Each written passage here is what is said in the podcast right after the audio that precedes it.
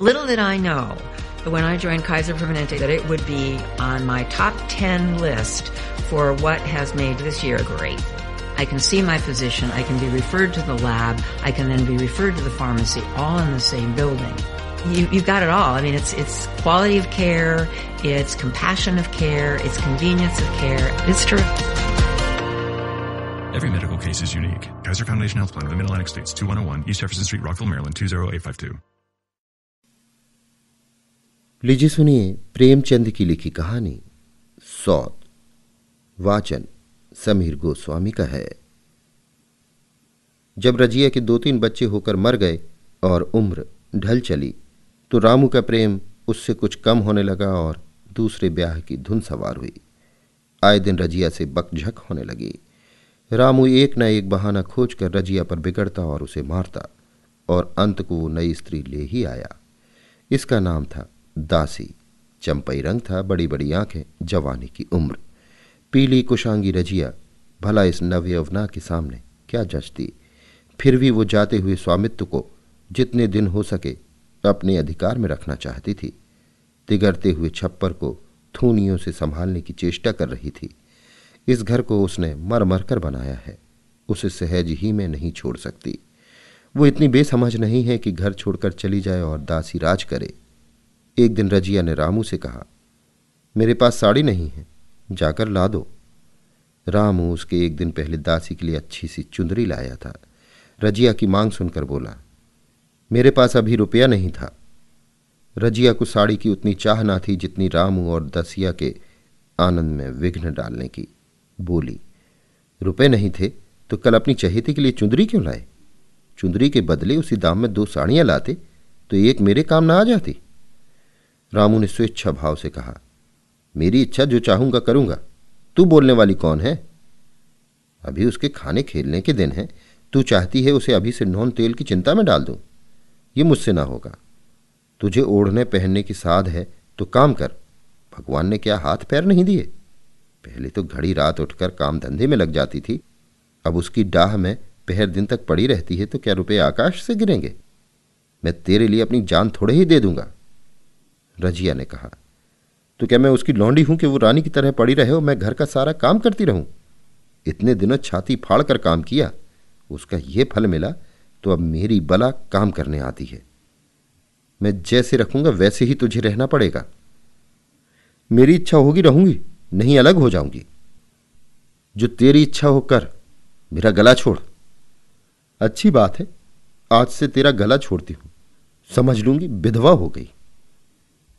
रामू दिल में इतना तो समझता था कि ये ग्रस्त रजिया की जोड़ी हुई है, चाहे उसके रूप में उसके लोचन विलास के लिए आकर्षण न हो।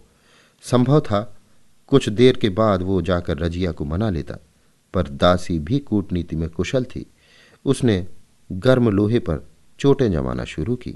बोली, आज देवी किस बात पर बिगड़ रही थी? रामू ने उदास मन से कहा, तेरी चुंदरी के पीछे रजिया महाभारत मचाए हुए है। अब कहती है, अलग रहूँगी। मैंने कह दिया, तेरी जो इच्छा हो, कर। दसिया ने आँखें मटकार कर कहा, ये सब नखरे हैं कि आकर हाथ पाँव जोड़े मनावत करें, और कुछ नहीं। तुम चुपचाप बैठे रहो, दो चार दिन में आप ही गर्मी उतर जाएगी। तुम कुछ बोलना नहीं, उसका मिजाज और आसमान चढ़ जाएगा। रामू ने गंभीर भाव से कहा, दासी तुम जानती हो कितनी घमंडिन है? वो मुँह से जो बात कहती है, उसे करके छोड़ती है। रजिया को भी रामू से ऐसी कृतज्ञता की आशा न थी। वो जब पहले किसी सुंदर नहीं, इसलिए रामू को अब उससे प्रेम नहीं है। पुरुष चरित्र में ये कोई असाधारण बात न थी, लेकिन रामू उससे अलग रहेगा, इसका उसे विश्वास न आता था। ये घर उसी ने पैसा पैसा जोड़कर बनवाया। गृहस्थी भी उसी की जोड़ी हुई है। अनाज का लेन देन उसी ने शुरू किया। इसी घर में आकर उसने कौन कौन से कष्ट नहीं झेले। इसीलिए तो कि पौरुख थक जाने पर एक टुकड़ा चैन से खाएगी और पड़ी रहेगी, और आज वो इतनी निर्दयता से दूध की मक्खी की तरह निकाल कर फेंक दी गई। रामू ने इतना भी नहीं कहा, तू अलग नहीं रहने पाएगी। मैं या खुद मर जाऊँगा या तुझे मार डालूँगा, पर तुझे अलग ना होने दूँगा। तुझसे मेरा ब्याह हुआ है, हँसी ठट्ठा नहीं है। तो जब रामू को उसकी परवाह नहीं है तो वो रामू की क्यों परवाह करे? क्या सभी स्त्रियों के पुरुष बैठे होते हैं सभी के माँ बाप बेटे पोते होते हैं। आज उसने लड़के जीते होते तो मजाल थी कि ये नई स्त्री लाते और मेरी ये दुर्गति करते। इस निदई को मेरे ऊपर इतनी भी दया ना आई। नारी हृदय की सारी परवशता इस अत्याचार से विद्रोह करने लगी। वो आग जो मोटी लकड़ी को स्पर्श भी नहीं कर सकती, फूस को जलाकर भस्म कर देती है। दूसरे दिन रजिया एक दूसरे गाँव में चली गई। उसने अपने साथ कुछ न लिया। जो साड़ी उसकी देह पर थी, वही उसकी सारी संपत्ति थी। विधाता ने उसके बालकों को पहले ही छीन लिया था। आज घर भी छीन लिया। रामू उस समय दासी के साथ बैठा हुआ आमोद विनोद कर रहा था। रजिया को जाते देखकर शायद वो समझ न सका कि वो चली जा रही है। रजिया ने यही समझा। इस तरह चोरों की भांति वो जाना भी ना चाहती थी। वो दासी को, उसके पति को और सारे गाँव को दिखा देना चाहती थी कि वो इस घर से धेले की भी चीज़ नहीं ले जा रही है। गाँव वालों की दृष्टि में रामू का अपमान करना ही उसका लक्ष्य था। उसके चुपचाप चले जाने से तो कुछ भी ना होगा। रामू उल्टा सबसे कहेगा, रजिया घर की सारी संपदा उठा ले गई। उसने रामू को पुकार कर कहा, संभालो अपना घर, मैं जाती हूँ। तुम्हारे घर की कोई भी चीज़ अपने साथ नहीं ले जाती। रामू एक क्षण के लिए कर्तव्य भ्रष्ट हो गया। क्या कहे उसकी समझ में नहीं आया। उसे आशा न थी कि वो यों जाएगी। उसने सोचा था जब वो घर ढोकर ले जाने लगेगी, तब वो गाँव वालों को दिखाकर उसकी सहानुभूति प्राप्त करेगा। अब क्या करे?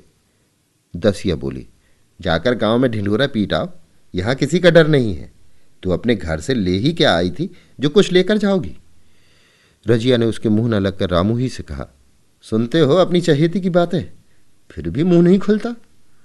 मैं तो जाती हूँ, लेकिन दस्सो रानी, तुम भी बहुत दिन राज न करोगी। ईश्वर के दरबार में अन्याय नहीं फलता। वो बड़े बड़े घमंडियों का घमंड चूर कर देते हैं। दसिया ठट्टा मारकर हँसी, पर रामू ने सिर झुका लिया। रजिया चली गई। रजिया जिस नए गाँव में आई थी, वो रामू के गाँव से मिला हुई हुआ था। अतएव यहाँ के लोग उससे परिचित थे। वो कैसी कुशल गृहिणी है, कैसी मेहनती, कैसी बात की सच्ची, ये यहाँ किसी से छिपा न था। रजिया को मजूरी मिलने में कोई बाधा ना हुई। जो एक लेकर दो का काम करे, उसे काम की क्या कमी? तीन साल एक रजिया ने कैसे काटे, कैसे एक नई गृहस्थी बनाई, कैसे खेती शुरू की, इसका बयान करने बैठे तो पोथ ही हो जाए।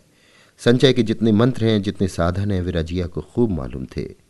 फिर अब उसे लाग हो गई थी, और लाग में आदमी की शक्ति का वारा पार नहीं रहता। गाँव वाले उसका परिश्रम देखकर दांतों उंगली दबाते थे। वो रामू को दिखा देना चाहती थी मैं तुमसे अलग होकर भी आराम से रह सकती हूँ। वो अपराधी नारी नहीं है, अपनी कमाई खाती है। रजिया के पास बैलों की अच्छी जोड़ी है। रजिया उन्हें केवल खली भूसी देकर नहीं रह जाती, रोज दो दो रोटियाँ भी खिलाती है, फिर उन्हें घंटों सहलाती। कभी कभी उनके कंधों पर सिर रखकर रोती है और कहती है, अब बेटे हो तो पति हो तो तुम ही हो। मेरी जाल अब तुम्हारे ही साथ है। दोनों बैल शायद रजिया की भाषा और भाव समझते हैं। वे मनुष्य नहीं, बैल हैं। दोनों सिर नीचा करके रजिया का हाथ चाट कर उसे आश्वासन देते हैं। वे उसे देखते ही कितने प्रेम से उसकी ओर ताकने लगते हैं, कितने हर्ष से कंधा झुलाकर जुबा रखवाते हैं और कैसा जी तोड़ काम करते हैं। ये वे लोग समझ सकते हैं जिन्होंने बैलों की सेवा की है और उनके हृदय को अपनाया है। रजिया इस गाँव की चौधरायन है। उसकी बुद्धि जो पहले नित्य आधार खोजती रहती थी और स्वच्छंद रूप में अपना विकास न कर सकती थी, अब छाया से निकलकर प्रौढ़ और उन्नत हो गई है। एक दिन रजिया घर लौटी तो एक आदमी ने कहा, तुमने नहीं सुना चौधरायन? रामू तो बहुत बीमार है। सुना दस लंघन हो गए हैं। रजिया ने उदासीनता से कहा, जूड़ी है क्या? जूड़ी नहीं, कोई दूसरा रोग है। बाहर खाट पर पड़ा था। मैंने पूछा, कैसा जी है रामू? तो रोने लगा, बुरा हाल है। घर में एक पैसा भी नहीं कि दवा दारू करें। दसिया के एक लड़का हुआ है। वो तो पहले भी काम धंधा न करती थी, और अब तो लड़कौरी है, कैसे काम करने आए? सारी मार रामू के सिर जाती है। फिर गहने चाहिए, नई दुल्हनिया यों कैसे रहे? रजिया ने घर में जाते हुए कहा, जो जैसा करेगा, आप भोगेगा। लेकिन अंदर उसका जी न लगा। वो एक क्षण में फिर बाहर आई। शायद उस आदमी से कुछ पूछना चाहती थी और इस अंदाज से पूछना चाहती थी, मानो उसे कुछ परवाह नहीं है। पर वो आदमी चला गया था। रजिया ने पूरा पश्चिम जा जाकर देखा। वो कहीं ना मिला। तब रजिया द्वार की चौखट पर बैठ गई। इसे वे शब्द याद आए, जो उसने तीन साल पहले रामू के घर से चलते समय कहे थे। उस वक्त जलन में उसने वो शाप दिया था। अब वो जलन न थी। समय ने उसे बहुत कुछ शांत कर दिया था। रामू और दासी की हीन अवस्था, अब ईर्ष्या के योग नहीं, दया के योग्य थी। उसने सोचा रामू को दस लंघन हो गए हैं तो अवश्य ही उसकी दशा अच्छी ना होगी। कुछ ऐसा मोटा ताज़ा तो पहले भी ना था, दस लंघन ने तो बिल्कुल ही घुला डाला होगा। फिर इधर खेती बाड़ी में भी टोटा ही रहा, खाने पीने को भी ठीक ठाक ना मिला होगा। पड़ोसी की एक स्त्री ने आग लेने के बहाने आकर पूछा, सुना रामू बहुत बीमार है?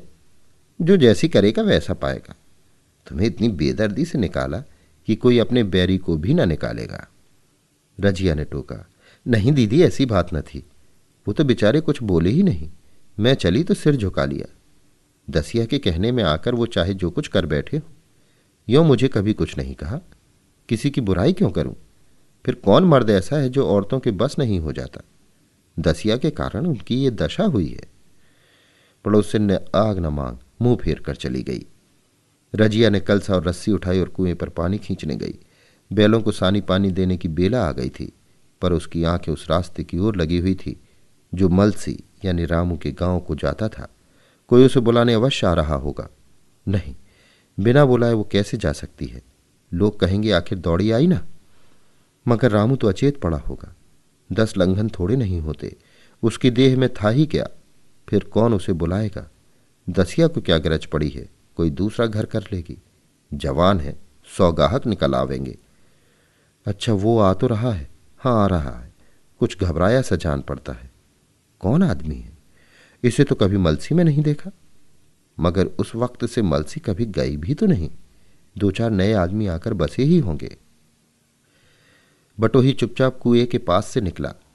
रजिया ने कल सा जगत पर रख दिया और उसके पास जाकर बोली, रामू महतो ने भेजा है तुम्हें? अच्छा तो चलो घर, मैं तुम्हारे साथ चलती हूँ। नहीं, अभी मुझे कुछ देर है, बैलों को सानी पानी देना है। दिया बत्ती करनी है, तुम्हें रुपए दे दूँ? जाकर दसिया को दे देना, कह देना कोई काम हो तो बुला भेजे। बटोही रामू को क्या जाने, किसी दूसरे गाँव का रहने वाला था।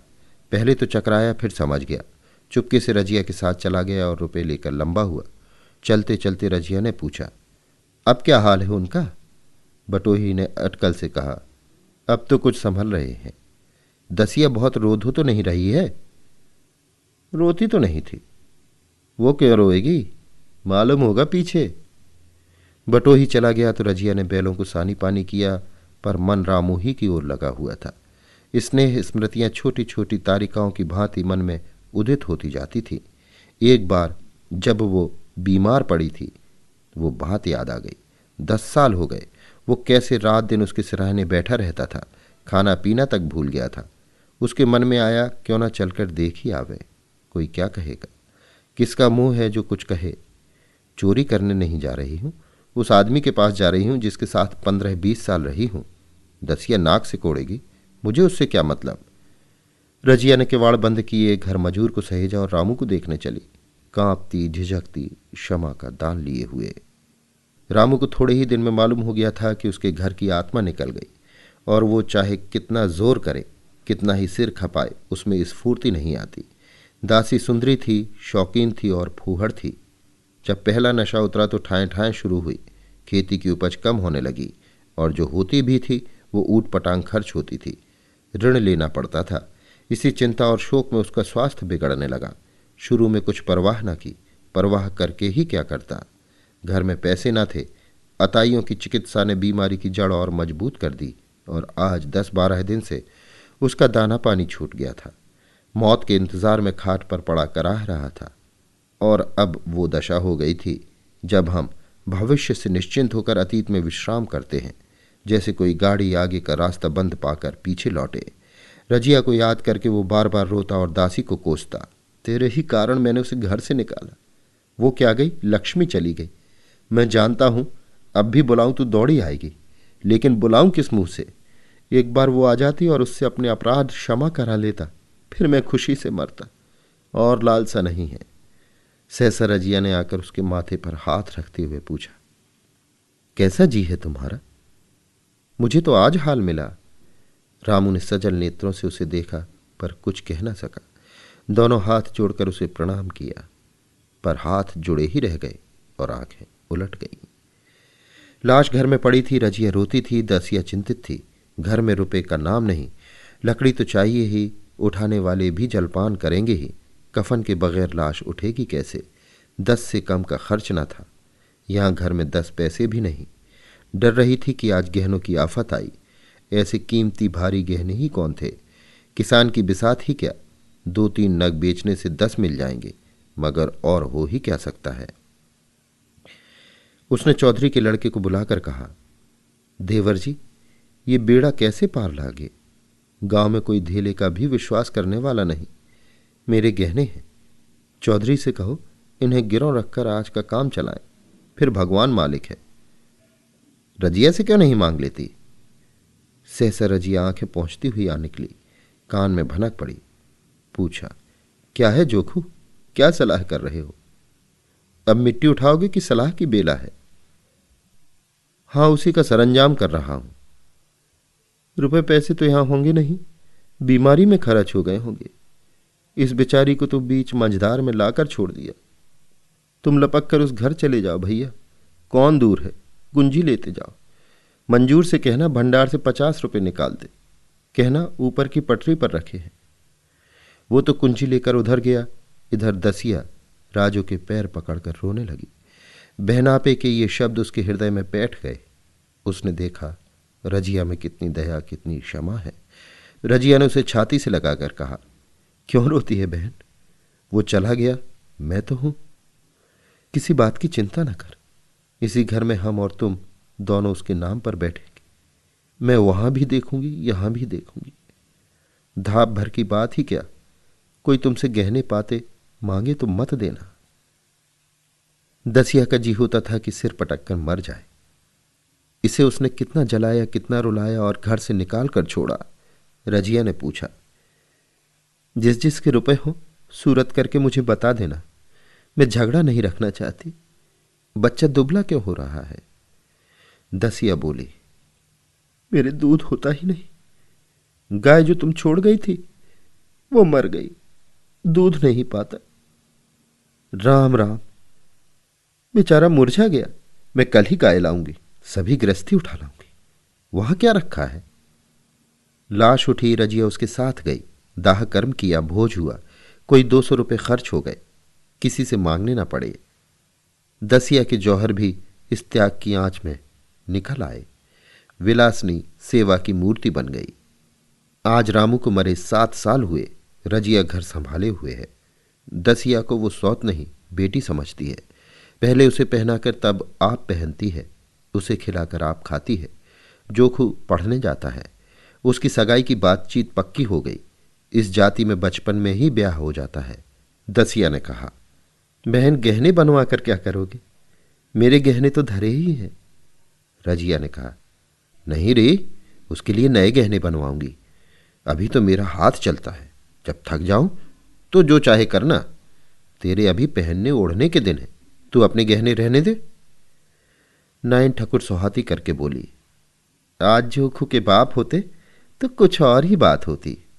रजिया ने कहा, वे नहीं है, मैं तो हूँ। वे जितना करते, मैं उसका दूना करूँगी। जब मैं मर जाऊँ, तब कहना जोखू का बाप नहीं है।